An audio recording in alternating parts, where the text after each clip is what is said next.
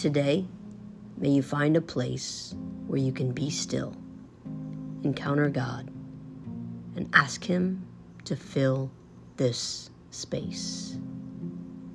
Let's begin with a few deep breaths.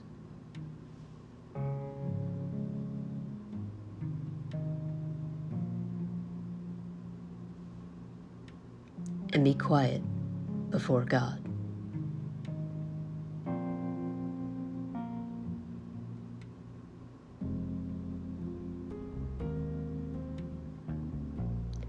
Now, as we transition to the reading, listen for one word or phrase that stands out. Feel free to pause this recording if you like, to reflect longer, and journal along if you can. Now, for today's reading.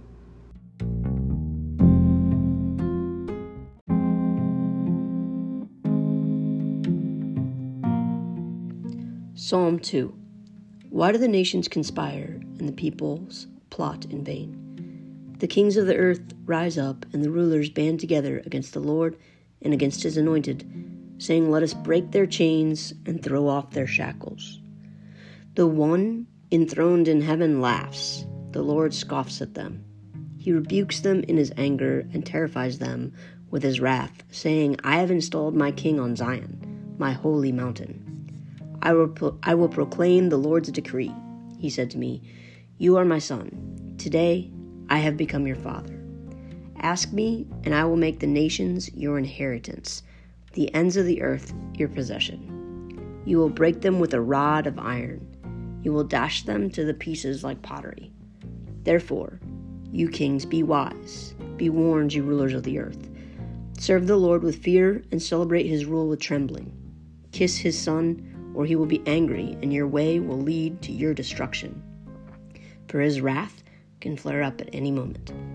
Blessed are all who take refuge in him.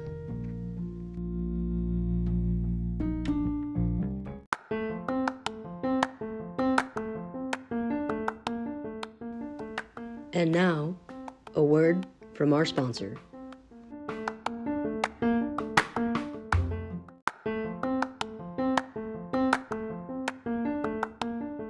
All right, Dad, what do we do?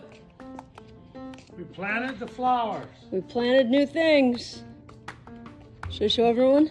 You bet. There's five in there. There's three mums and two red kales. Yep. Looking much better than it did yesterday. Yep. And then this guy, we don't know what he is. Celeste, you might tell us. Kind of smells like cinnamon, though. Jansen's flower. Jansen's flower. And the sun is set. Otherwise, it's, this is the sunniest part of the full sunflowers.